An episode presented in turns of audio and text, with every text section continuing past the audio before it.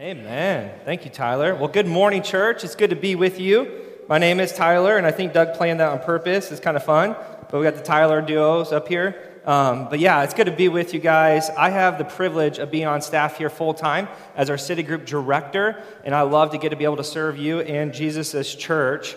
By the way, we want to give a shout out to you, moms. Happy Mother's Day. You're awesome. We're grateful for you. I'm thankful my mom birthed me. Uh, she raised me and she stuck in there through all the ups and the downs, okay? So you moms are awesome. Me and my wife, we have five kids, nine and under. So if you can imagine, it's pretty fun. Um, Jim Gaffigan, he's a comedian who has five kids as well, and he was asked, What's it like having five kids? And he said, Well, imagine you're drowning. Somebody hands you a baby. It pretty much summarizes what it's like at the Mass House. My wife, Samantha, is practically a saint. Um, grateful for her. All you, all you moms matter. But I know, moms, that it can't just be duty driving you, right? To love these little ones, get up with them in the middle of the night, to keep serving them, to keep pouring out, to keep being Jesus to them. It can't just be duty driving you, right? That would burn up sooner or later. But it has to be like this deep love and this conviction that this little child is in my care, and I have to see to it that they are raised and, loved and nourished and taken care of, and so on and so forth. Friends, that is a direct fingerprint of God's love towards us.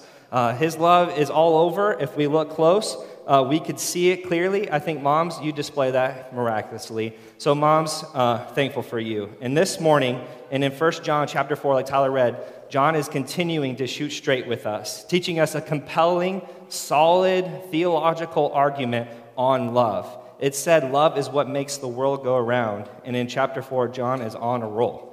Uh, in this chapter alone, the word love is mentioned 23 times. So if you're studying your Bibles, if you notice repetition, that's a good sign that the author is trying to communicate something to us, right? In the book as a whole, love is mentioned 50 times. And in these 14 verses that we're looking at this morning, Love is mentioned 12 of those 14 verses, in 12 of those 14 verses. So, John clearly has a response for Tina Turner's 1984 epic, epic mega hit, What Does Love Got to Do with It? Well, Tina, good question, right? John's definition of love is a logical but also a spiritual transformational love. And friends, I think if we press in, we can see how love not only changed John's story, but it can change our story as well. John is convinced that a life touched by God's love will affect us in all the right ways. It will change the way that we talk to or about people. It will change the way that we react, right, or we act towards people. It will change the way that we see God and the way that we see others. Love will change everything. There's a lot of love in this chapter, and so for you who are taking notes, and uh, for the sake of me following along with my notes, here's where I'm going this morning. God is love and lives in us so that we can love others. God is love and lives in us so that we can love others. Maybe you're like me asking, What is love? Right? What an interesting word. I feel, I feel love towards my kids. We feel love towards our kids, our nieces, our nephews, especially when the cute little turkeys can't talk back yet. Right? Am I the only one? Pet parents, you feel it for those uh, cute little fuzzy fur babies, right? Uh, girlfriends, boyfriends, you express your love for one another. I love pizza and I love my mom, right? What an interesting word. Uh, do you fall in love? Like, can you be love struck? Is it an intense feeling or emotion that wells up in you? The world says to love is to make love, to keep it PG. It's a word that seems to mean a wide variety of things. Would you agree? Friends, John is pointing us to love, God Himself. God is love. Tyler read it for us just a moment ago, but I want to draw your attentions back to verse 8 one more time. Anyone who does not love does not know God because God is love. But once love becomes something that it's not, we are left hurting, disappointed, frustrated, and confused.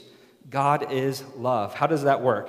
Well, I think John Piper, he puts it pretty well. He says, Love is from God the way that heat is from fire, or the way that light is from sun.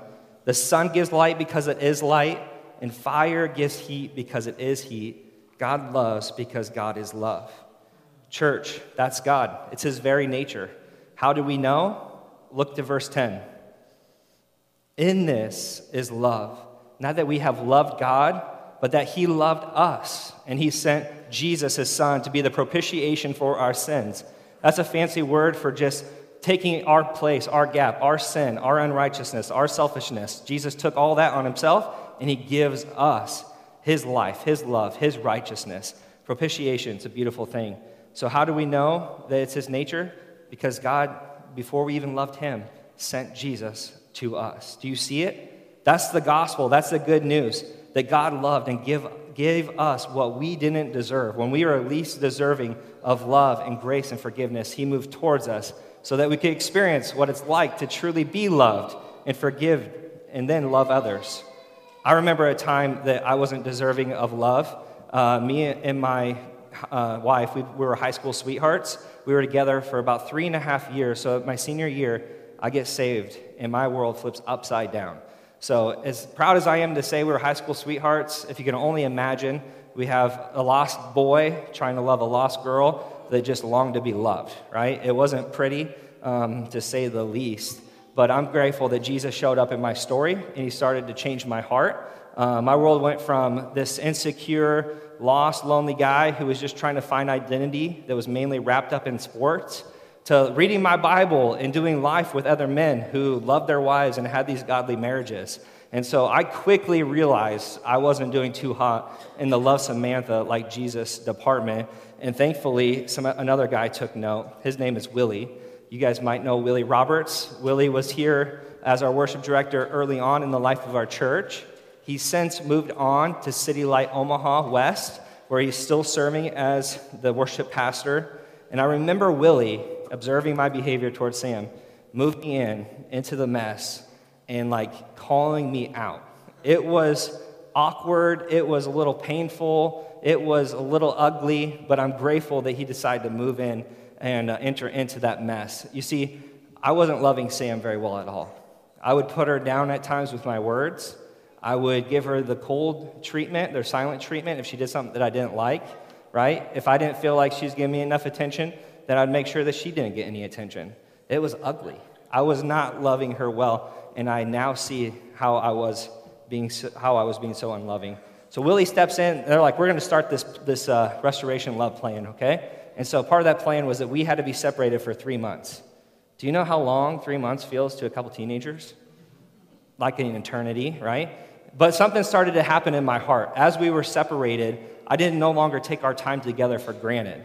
In fact, we were only allowed to see each other at church or at church related events. And I couldn't wait just to hear about her week, how she was doing, what, what's going on in her life. Things in my heart started to change. And uh, it, was, it was a great, it was necessary. It was a necessary project, or process. And Willie moved in, and I'm glad he stepped into the mess. I still remember um, while we were separated, there was this horrible snowstorm. Anybody else thankful that snow is pretty much behind us, Lord willing? So Samantha was staying with my grandparents up uh, in a dead end on a hill. All right, so if you imagine a ton of snow and this plowman, he only has one place to put all that snow. It's at the top of the hill, and that's where her car is. And so she's snowed in, to say the least. So I'm like, you know what? I'm going to go love her. So I grab my shovel with a little pride and prep, pep in my step. I go up there and I start shoveling, and I'm shoveling, and I'm shoveling, and I'm physically exhausted. I'm like, I got to get done before she comes out and uh, has to head to, to school. Uh, I'm tired. My heart is full of love. I just wanted to love Samantha because I loved her. No strings attached. I wasn't trying to shovel the snow to get something out of her. I wasn't trying to manipulate her. I wasn't faking it. I simply loved her because I loved her. Friends, what I experienced is just a taste, a glimpse, not even close to the love that God has towards us. I experienced God's love for Samantha through me, and I experienced God's love through Willie for me and it changed my story. God is love, and God loves us while we were yet sinners. He moved towards us, He sent Jesus to us. Think about it for a moment. God knows everything there is to know about us, right? The good, the bad, the ugly, the deep secrets we want nobody to know about. All the times that we chose ourselves over others, like that selfishness, God knows it all, highs and lows, but He doesn't hold it over our head. If you say yes to Jesus, He moves in and he extends his love and grace and forgiveness instead. Uh, God's not like Google that may be storing all kinds of information about you just to sell it to a third party that wants to sell you a bunch of stuff, right? You're not a means for God to get something out of you. He's not trying to use you, He's not trying to manipulate you. Uh, he's not trying to take advantage of you, like that boyfriend or girlfriend that only has self serving motives in mind. No, instead, God just wants to be love because God is love. What does John tell us about God's love? Will you look with me to verse 9? In this is love. Sorry, in this, the love of God was made manifest among us, that God sent his only Son into the world so that we might live through him. Again, John is pointing to us to love himself. It was made manifested to us in the person Jesus Christ. Friends, I know we talk about this all the time here around City Light, but this is the greatest display of love ever in the picture of human history, right? Do you struggle with God's love? Do you struggle with being loved? Do you struggle with knowing you're loved? Then, friends, can I encourage you to do what John is pointing us to? Look to the cross of Jesus Christ. Nothing screams love louder than Jesus being crucified on the cross. God demonstrated his love towards us while we were yet sinners Christ died for us.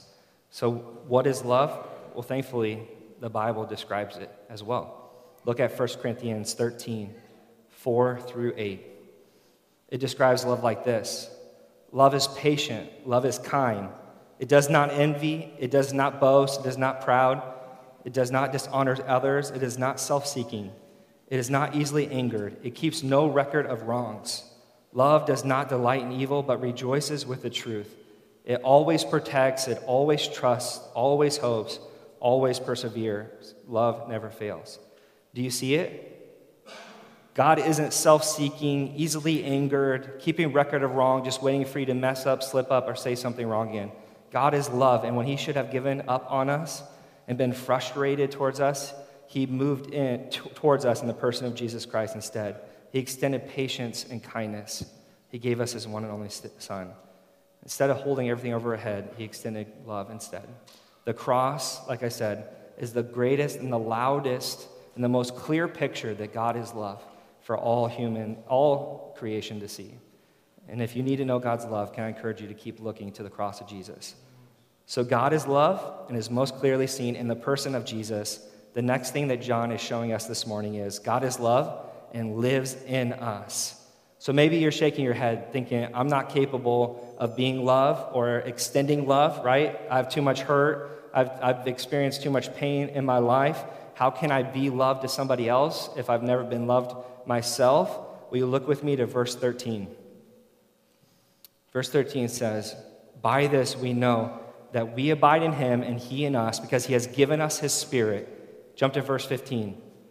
Whoever confesses that Jesus is the Son of God, God abides in him and he in God. Verse 7 says the same thing. Over and over and over again, John is telling us we abide in God and God abides in us because he has given us his spirit. Think about that for a moment. Think about creator God. The Bible says that he's a star breathing God, like created planets, spoke them into existence. He created you, he knows you the most deep inter parts that are woven together that make you you, God knows, and He did that. Uh, and He wants to abide in us. Isn't that incredible? God of heaven wants to abide and be in us. How? Through the Spirit, through His Spirit that He's given us. Friends, that's a big deal because the Bible says that the Spirit is a deposit guaranteeing our inheritance, guaranteeing that we are new creations, guaranteeing that we will be with God in eternity, that we could be with Jesus now and we could be with Jesus forever. Um, if you experience that kind of deposit from the Spirit, then you can take heart knowing that you are God's child. The deposit of the Spirit is way better than your deposit on that Xbox at Kmart's layaway, right? And you just hope, man, can I come up with the $200 in a couple of weeks to get that Xbox? Like, no, the deposit is a guaranteeing, it's a done deal. The Spirit in us is a big deal and it matters. And Jesus taught the Spirit what the Spirit abiding in us looks like. Jesus in his ministry, he took us to analogy uh, and he described abiding like a vine. And so you have the vine, you have the main source uh, that's planted in the ground, that's stable, that has the life in itself, and then you have all the branches, right? So God is the, is the, is the main source, the vine, and the branches are the fingers, or us, if you will. And if any of those branches don't produce fruit, then God, the farmer would come and trim them back, right? Trim back the dead branches, hoping that new life will take its place instead. Uh, and this can only happen so much, right? And before the plant is dead. And so, if we're connected to the source, which is God, then we're going to produce some stuff in our life, right? There's going to be some evidence that we're connected to the vine, the source of life, God Himself, His Spirit abiding in us. And if you're like me and you're asking, well, what does that look like? Like, how does that analogy transposed to reality? Um, I want to introduce you to my friend Davy. Uh, Davy, depending on the day, may or may not be wearing this sweet Indiana Jones looking hat, um, but he always has a smile on his face notebook and Bible in hand. Davey is a part of our men's group. Uh, we meet every other Saturday um, at Hy-Vee over on Madison at 7 a.m. I'm not a morning person, but it's worth getting up to go there. The coffee's not that great. It's only a dollar six on tap, so that works. But what's awesome is just being around the table with these men, right? Just seeing how the Spirit is working and moving in them. What it looks like for them to abide. It just encourages us and it challenges us and it spurs us on to want to spend time with Jesus. You see, Davy, he could have easily not been abiding with God's people, but he cho- took steps to intentionally be in God's community. Uh, he moved uh, last year up here from Rome, Georgia. So he just tells everybody he's from Rome, which is pretty cool. But he took a position up uh, at Iowa Western as the JV uh, base, uh, basketball coach, men's basketball coach. And Davy knows that like they could go off and they could win some games. They could go off and they could have some, some fun. And even if they won a championship, but Davey hadn't spent time with Jesus, or Davey hadn't been Jesus to his players, he's like, what's a temporal basketball win if we haven't experienced that in our life, right? Like his intentional abiding in Jesus. And he even had an opportunity this semester to read a, the Bible with one of his players for the very first time in this guy's life. Like, is that not awesome? Like, never read the Bible, didn't know where to start. All those Bible stories we heard growing up in Sunday school that we take for granted, like, Davey's reading them with him. And he's like, wow, the Bible is amazing. It's coming alive. I love Davey's story. Davey is marked by intentionality. Davey knows what it looks like to do life with Jesus, uh, what, it, what it, it looks like to abide. And if you're asking what it looks like, then, friends, it's as simply as just pursuing Jesus. Abiding looks like intentionally pursuing Jesus, wanting to spend time with Him, to be around other believers, and do life together. Abiding can change a lot because abiding produces some stuff. What does it produce? I want to take our, our attention to Galatians 5 22. The Spirit produces fruit in our life. Uh, Christian, what's the first thing that uh, this fruit produces? Love produces love. Makes sense, right? God is love. And if God's spirit abides in us, we're connected to the source of love himself, then we're going to have some love in our life, right? It produces love. It produces peace, patience, kindness, goodness, faithfulness, gentleness, and self control. This kind of fruit lasts. This kind of fruit might not only change your heart and your environment, but also the most hopeless situations. Once you say yes to Jesus, some stuff changes. We get his spirit, God lives in us, and His Spirit reminds us of God's love for us, and then we're free to get to go love others. Abiding in Jesus produces this kind of fruit that changes how we love God and how we love one another. Speaking of loving one another, the third thing I want to highlight this morning is God is love and lives in us so that we can love others. So that we can love others. Look at verse 19 with me.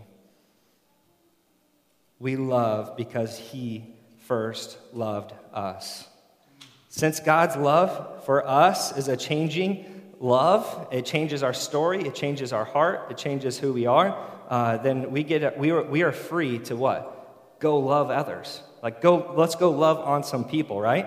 Like, we've generously been loved on. We've been lavished with the love of God in our life. He moved towards us while we were least deserving of it. So now we're, we're freed up to go love and move towards others even if they're not deserving of it. We get to love some people. When we place our faith in Jesus, we not only receive the gift of eternal life, we get the Spirit, and we get to go follow Jesus with his new family, the family of God. And, and this, friends, is a massive impact on our testimony for a watching world. Like, it will change some stories. Jesus said that uh, your love for one another will show the world that you are my disciple. Think about that for a moment. Who's somebody in your story, in your life? Maybe it's a family member, a friend, a coworker, a neighbor, wherever you, you live, work, and play. Who's somebody in your life that you wonder, do they know Jesus? Well, Jesus said, they will know who I am by your love one for another. This kind of love should be infectious. This kind of love should change some stories, right? This love should spin some heads. But if we're honest, it's not always easy to love others, is it? If we're honest, there's times that uh, we get annoyed or easily irritated, kind of like I was with Samantha, and we quickly forget that we are called to love others. And the Bible even says uh, that if we don't love, then God isn't in us. Why? Because God is love. And John, he's a testimony. His story is a testimony to the changing love of God in, in somebody's life.